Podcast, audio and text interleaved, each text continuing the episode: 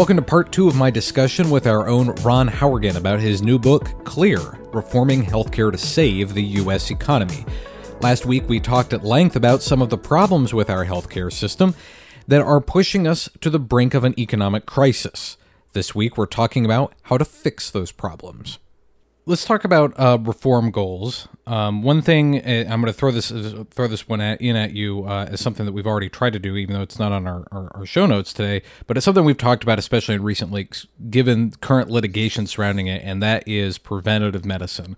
Um, and that was something it, it, we've got. We obviously we've had it around for a while. It, a lot of services, what we find as necessary services, were made free under the Affordable Care Act having those free services for people with their insurance, how much does that help reduce cost in the long run by having HIV screening or mammograms or some of these other things that were started to be required under the Affordable Care Act? So there have been a lot of studies that show that as you remove a financial barrier from um, eh, from things that you want to have happen, for behaviors you want to see, like women getting screening mammograms, like children getting their immunizations, like men getting colonoscopies, etc. As you remove the financial barrier, the the number of people that get those services done go up, and we know that those are long-term cost-saving measures. You know, I mean, a perfect example is screening mammograms. We know that the earlier that we catch a cancer, the less expensive it is, the more survivable the scenario is. That's those are good investments. They have they have a return on investment. Um, and so those things, yeah, they do help. And I and I, I firmly believe that we should make those things quote unquote free because they're really not free. What we're doing is we're investing in somebody's health mm-hmm. status and we know it'll have payoff in the in the future um, and that's great. And those things have helped. You know, a, a non-medical example might be, you know, you getting your oil changed in your car. It may cost yeah. seventy dollars to do it every six months or so, depending on what kind of car you have. And uh, but it prevents you from having to replace your engine later on when the oil dries up and the engine freezes because it can't function properly. Um, one right. of those is vastly right. more expensive than the other. Yeah. Now, and and on the flip side of that, um, in some respects, some economists will say what you want to do then, though, is you want to make it more expensive for behaviors that you don't want to see. You know, mm. one of the problems with healthcare in this country is the consumer is not the purchaser to a large degree.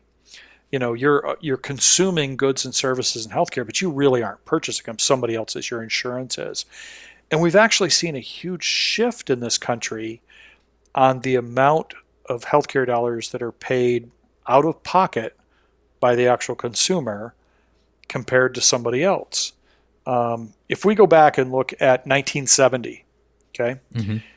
almost a third of all the healthcare expenses were out of pocket. Remember, that's back in the days with the old, what they called the indemnity 80 20s. You mm-hmm. paid 20%, you know, plus whatever. So back in 1970, out of pocket was 32.7% of all the expenses came right out of your pocket when you consume the service. Today, it's 10%. Mm-hmm. We're, we're paying much less sort of out of pocket. Now, what went up? Well, public health insurance, meaning Medicare and Medicaid, things paid for by the government. In 1970, only 22% of all the expenses were under a public health insurance, Medicare, Medicaid, something like that, CHIP, etc. Today it's 42%. So when people talk about, oh my God, you know, we can't have Medicare for all, hey, we're halfway there. Right. You know, we're yeah. approaching 50% of all the dollars are already under some sort of government program, and that trend continues to go up. That's also one of the problems is people are don't face the economic um, realities of their decisions. Um, and so, you know, we go back to some of these lifestyle things like obesity, et cetera, um, smoking, you know, and what that does to COPD. Well, there really isn't a large economic consequence by doing that. Um, you know, and, mm-hmm. and what that means from a healthcare expense perspective. You've identified um, several, I would say, are worthy worthy goals for reform uh, in the healthcare system in, in, your new book, "Clear: Reforming Healthcare to Save the U.S. Economy." And and the three that I've identified for this particular interview today: uh, reducing costs, increasing coverage, and maintaining quality and access. And of course, we've talked about before the uh, the healthcare equation that you have, which is that every the three desirable outcomes are low cost, uh, high access, you know, lots of access, you can get it easily, and high quality uh, healthcare. And we you, you talked about before that we really can't have all three. You can have two, and we would say that we'd have quality and access in this country, but not uh, low cost. So how do we reduce cost while increasing the access and maintaining the current quality? Well, and the, the nice part about when you look at this balancing act of, of you know, cost, quality, access, you know, is that one of them makes the other one really much easier. And what you've got to do is try to make sure you don't do damage to the third one. So, from a quality perspective, I will argue this with anybody who wants to. We have incredible quality of healthcare in this country, just amazing quality of care if you can get access to it. Okay. Mm-hmm. So, I don't know of anybody who is in this country and goes, oh, my goodness, I have cancer well, I better get to Turkey or Greece. There's where I could, you know, right. you wouldn't go to any other country for care. We have the most advances in technology, medication. You know, we have ready, ready access to advanced treatments. I mean, nobody in this country says, boy, if only there were an MRI machine somewhere within two hours of where I live. For the vast majority of the population, it's like, which one am I going to pick? You know, that's within 10 minutes of where I live. So we have quality of care Okay, we have incredible quality of care, and there's a lot of studies that show it when you look at cancer survival rates and cardiovascular event survival rates, et cetera. So what we want to do is maintain that. We don't want to do damage to it. We got to make sure that whatever we do, we don't we don't reduce that. Now you get to the other one, you know, sort of reducing cost, increasing access. Well, the more you reduce cost, the easier it is to provide access. If we start to save a lot of money on the cost of care, then it becomes very easy to start covering the people who fall through the gaps, that 10%. If you don't reduce cost of care, you're never going to be able to cover those people. Mm-hmm. And so, really, that game is how do we look at the cost drivers, get them down, use some of that savings to pay for or provide programs that provide insurance or coverage for the people who don't have it. We'll probably never get to zero, um, but we've never gotten to zero unemployment. We've never right. gotten to zero to any of the other stuff anyway. Um, but get that number really as low as we can possibly get it without sacrificing quality of care. Um, that's where the trick is. Um, and that's why I think when you think about it, the whole focus has to be on cost reduction and then doing those cost reductions in a way that don't affect quality as you mentioned, um, since the patient is not really the purchaser in most instances because of, of how much the patient responsibility has fallen, um, how much of it is patient responsibility to help you know do that to to help lower some of the costs? You know, we talked about lifestyles earlier, and, and the reason I ask is recent um, surveys from the Kaiser Family Foundation have shown that 81 percent of people who have private insurance generally think of it as excellent or good. And if they're thinking of it as excellent or good, mm-hmm. there may not be a motivation to either change their lifestyle or change the way we do healthcare in this country. So, how much of that is on the patient as opposed to insurers and physicians or the government? Well, and I think that's where we've really missed the boat um, with health insurance is getting the patient actively involved with it. And the funny part is, and I, I get that health insurance is different because we're dealing with healthcare. Um, is we're comfortable with it in almost every other phase of what we think of as insurance. Okay. Auto insurance. We're completely comfortable with the fact that if I get 5 mm-hmm. speeding tickets and a DUI, my rates are going to go through the roof. Yeah. Why? Because I'm a risky driver. I'm going to cost more money.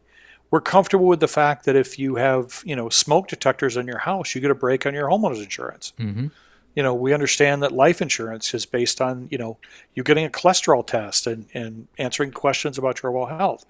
But we don't want to get the consumer actively involved in their own health insurance. Now, I'll be the first to admit, I don't think having penalties like what we do with auto insurance is the way to solve the health insurance problem because some of these things are not choices, okay? You know, people don't choose to get rheumatic arthritis. People sure. don't yeah. choose to get MS, okay? And but we tried that with the individual you can take example. yeah, and it just didn't work. Yep. But you can take cues from homeowners insurance and how some of the auto insurance companies do it now. These good driver discounts, mm-hmm. okay, mm-hmm. or homeowner insurance with with um, smoke detectors. What if we said to people, look, okay, we've got a third, a third of the country is clinically obese. Okay, 33%. um, which is twice what any other comparable country is. What if we said, all right, look, if you're clinically obese and you work with your doctor on a physician approved plan, whether that's medication, if you're morbidly obese, maybe gastric bypass surgery, it may be diet and exercise, whatever that is. If you're working with your doctor and actively trying to control that, and your doctor will certify every six months, okay, that you came in and you listened to you know counseling or you're taking this drug or whatever your individual you know program is we'll give you a break on your health insurance and we'll do it in the form of a rebate to you directly to you.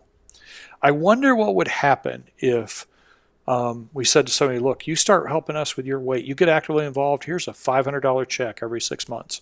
There's an incentive it's not any different than these good driver discounts or right, right. accident free forgiveness you know, all that stuff Okay, we can get patients more actively involved. You can do it with things that aren't just lifestyle choices. Okay, um, you have a certain condition. Okay, one of the things we know that helps that condition is adherence to, you know, to medication schedules. You need to take your drugs. Mm-hmm. Okay, you need to take them every day. Okay, or you need to do this or you need to do that.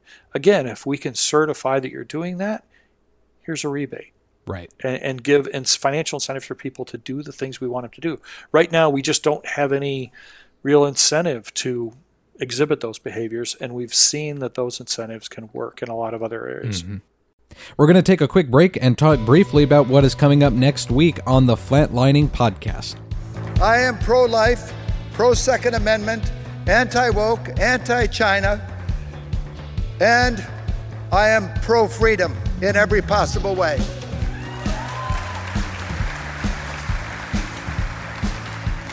But as you may have guessed, I am laser focused on one thing the economy. In fact, I am the one candidate that has a plan for solving our problem. Midwest businessman Perry Johnson has been campaigning nonstop in Iowa. After getting third place in the CPAC straw poll, he's doing his best to make a name for himself and his platform Two Cents to Save America. It's a very simple concept. Instead of having the government spend every single penny in their budget every single year, going out of their way to throw your money away, I say we do just the opposite. I'm going to do what I did in every company. We freeze the budget and we cut two cents out of every dollar of discretionary spending every year. On the next edition of Pulse Check on the Candidates, I'll tell you what that means for Medicare, Medicaid, and the rest of our healthcare system. I'll also tell you which federal department he wants to eliminate completely. Make sure you're subscribed to the Flatlining Podcast so you don't miss this next edition of Pulse Check on the Candidates. You can find us on Spotify, Apple Podcasts, the iHeartRadio app, or wherever you listen to podcasts. You can also have every episode and our weekly e newsletter delivered to your inbox by signing up for free at flatlining.net. Back now with Ron Howrigon talking about his new book, Clear Reforming Healthcare to Save the U.S. Economy. Let's talk about a, a few other kind of, we don't have to call them rapid fire, but a few other things that you mentioned in the book that I, I want you to define and kind of explain uh, as as we talk about your new book, which, by the way, uh, Clear: Reforming Healthcare to Save the U.S. Economy is available you, for purchase. You can find links to it in the show notes, or if you go to flatlining.net, click the books button, and you can find uh, both of Ron's books there as well. Um, what is a defined benefit? A defined benefit would change how we currently provide for healthcare. So currently, we work on a scenario where, let's say, you have to pay a fixed amount, a copay. You pay $20 for every visit. The insurance company pays whatever the cost of the visit is after that. Or you pay a co-insurance. I have to pay 10% of the cost of my surgery. Okay, mm-hmm. so you're paying a, a, either a fixed or a portion amount. What a defined benefit is, it says no, no. I'm going to pay as your employer your insurance $500 for every MRI you need.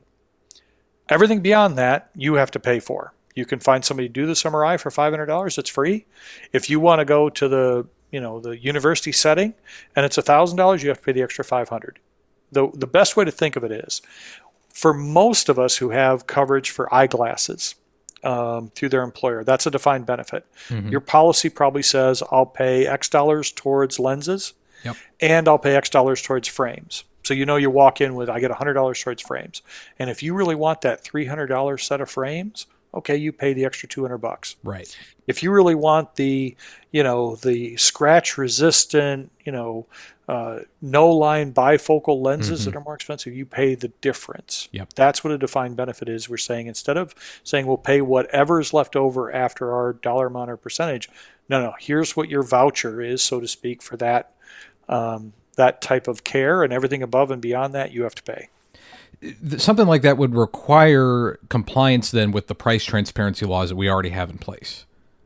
Absolutely. What you would, and the reason why some people push for defined benefits, and it doesn't work for every bit of care. You, it'd be almost impossible to do for cancer care for the drug because, you know, you don't really pick what drug. Um, but for a lot of care, office visits, radiology, certain surgeries, et cetera, it work. And a lot of the reason why economists sort of like to think about the defined benefit is the consumer starts to become a shopper. And you'd have to have price transparency. You'd have to have that kind of scenario where somebody could call up and say, "Hey, uh, you know, Acme Radiology, my my doctor's ordered an MRI of the back, and how much are you going to charge for that?" Well, our charge for that is thousand dollars. Ooh, well, my benefit's five hundred. So let me call you back. And you call the second one, and you say, "How much would you charge for that?" well, we're at seven fifty. Okay. Because what happens is when the first center starts losing all these scans, they're going to drop their price. Um, and now you have the producer of the product, if you will, starting to compete on price, which we don't have right now. And in addition to that, it brings the patient into the front of, of, of being the actual purchaser of the care as yep. well. Uh, the next one, um, what is tort reform? Tort reform is getting at the fact that um, right now, there's a lot of money, home runs that can be made um, by suing physicians for malpractice. And, and definitely, a lot of those cases, you know, there is malpractice, okay? But when you start to get into punitive damages and damages beyond compensatory damages, um, there are a lot of plaintiffs' attorneys that realize you could get some home runs there. And that drives up the cost of health care. One, because it drives up the cost of malpractice insurance the physician has to pay, but two, it creates defensive medicine. Doctors who order things or do things to create more defense. Boy, I better get that extra MRI because if, if something goes south here, I don't want somebody asking me in hindsight, why didn't you get that MRI? Mm-hmm. Um, so I'm going to practice defensively. There have been different studies on how much extra cost is involved with this. Conservatively, the studies think it's somewhere around $60 billion a year of purely unnecessary healthcare that gets done purely to create a defense from being sued for malpractice. 60 billion. There have been other studies that have it at two or three times that number. Mm-hmm. So it's a significant amount of money in in, in tort reform, um, which, again, my opinion would be taking these things out of normal jury cases, having them, you know, um, handled by, let's say, a three doctor panel, almost like an appellate court, and limiting the amount of punitive damages. So there isn't a home run there. You can't win a million dollars because something bad happened, um, would eliminate an awful lot of this problem. Talk to me about uh, value based, population based healthcare. So, value based healthcare is this idea of instead of paying doctors and hospitals when we get sick, which is largely what our system is, doctor gets paid when they do surgery or when you have a problem. Same thing with a hospital. We want to sort of pay them to produce value or try to pay them to keep you well. That becomes a very difficult thing to do. So the idea is really there and is smart. You know, let's pay doctors for keeping you healthy rather from treating you for when you get sick. Um, the implementation of it becomes incredibly more complex.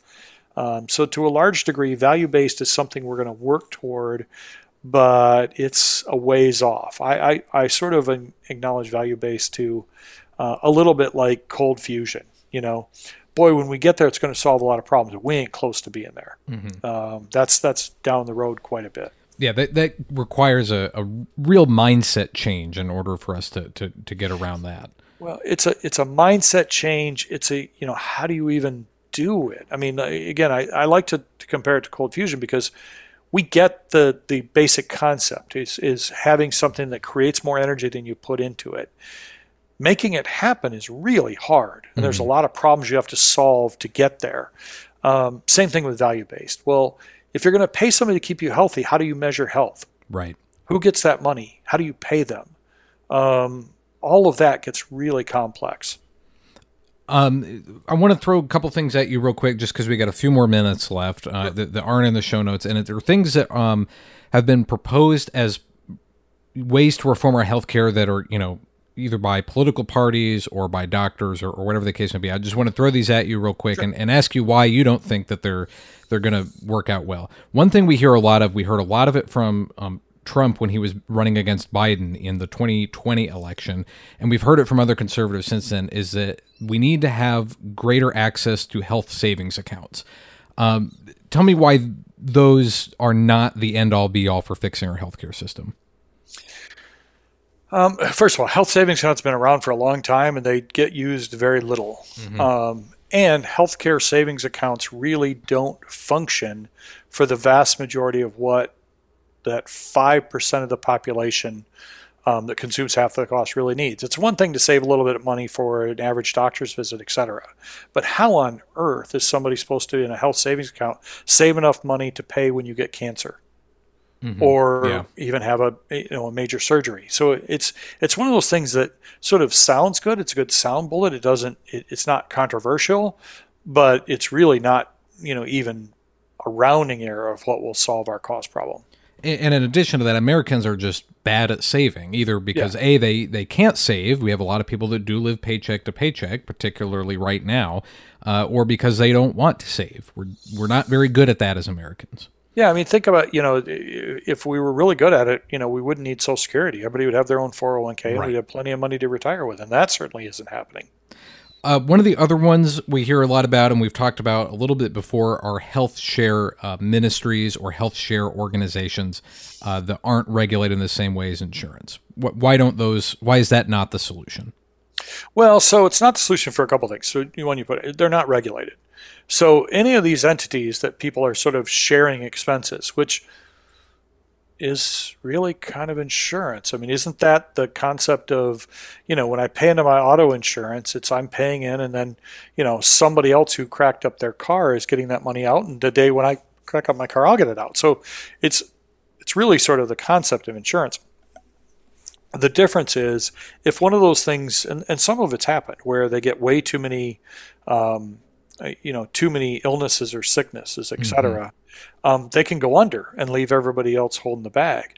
There was a concern, and if the government hadn't handled a, a, huge amount of the cost of COVID, when COVID first came, there was a concern that a lot of these ministries would go under. Right. What if the government hadn't stepped in and paid for that COVID care, and then instead they hit those uh, those cost sharing ministries? The other thing that happens with those is they tend to attract a fairly healthy population. Mm-hmm. So, in some respects, what they do when they pull out these healthy people who are generally more healthy than average, um, it makes the people who are getting insurance through their employer, et cetera, it makes that population more severe, which drives up the cost of the insurance. Right. So they're they're they've been accused of cherry picking. They don't do it intentionally. It's just the kind of people who tend to pursue those kind mm-hmm. of programs, and that really hurts the rest of the insurance. Uh, and finally, uh, a relatively new one direct primary care. The idea that you pay a subscription to your primary care doctor rather than uh, billing your insurance. Yeah, so there's these sometimes are called concierge health, et cetera. Um, and, and I actually am involved with. I have insurance, plus I have a sort of I pay extra for direct access to a PCP. Mm-hmm. You know, I don't think that's a problem in this country um, it's like everything else where you know if I want uh, you know more service, I can pay for it. Um, we're our free market economy is sort of built on that, but in and of itself, it doesn't solve our our cost problems because they tend to be um, fairly expensive, and a huge part of the population couldn't afford it. It's it's not a you know a cost solution as much as it is an extra service. It's mm-hmm. you know mm-hmm. I sort of joke about you know we're in a country where people pay a lot more money for the experience to go into a Starbucks and get a cup of coffee when in blind taste tests, the vast majority of the population can't tell the difference between Starbucks coffee and McDonald's coffee. Yep. And but McDonald's okay. is a dollar. yeah. So, and, and again, we if we want that, we want that. That's fine. Right. The new book is Clear Reforming Healthcare to Save the U.S. Economy. It's available now on Amazon.com, and you can find links to it in the show notes or at flatlining.net. Just click the Books tab. You can find that and Flatlining, uh, How Healthcare Could Kill the U.S. Economy there as well. Ron, thank you so much for sitting down with us, talking about your new book. Uh, we're very excited about it, and uh, we wish you much success with some of these. Great. Thank you. Thanks for checking out this two part episode of the Flatlining Podcast. You can find Ron's new book, Clear Reforming Healthcare to Save the U.S. Economy, at flatlining.net. Just click on the Books tab. We'll also have a link to it in the show notes in this program. Next week, we continue our pulse check on the Candidates series. We're taking a look at Michigan businessman Perry Johnson and his plan called Two Cents to Save America. Will it work, and what will it do to our healthcare? We'll tell you about it, so make sure you're subscribed now so you don't miss an episode. The Flatlining Podcast is a production of flatlining.net and Fulcrum Strategies. Copyright 2023, all rights reserved. Be sure to subscribe to the Flatlining Podcast on Spotify, Google Podcasts, Apple Podcasts, Amazon Music, the iHeartRadio app, or wherever you listen to podcasts. For Ron Howrigon, Again, I'm Matthew Handley. Have a great week.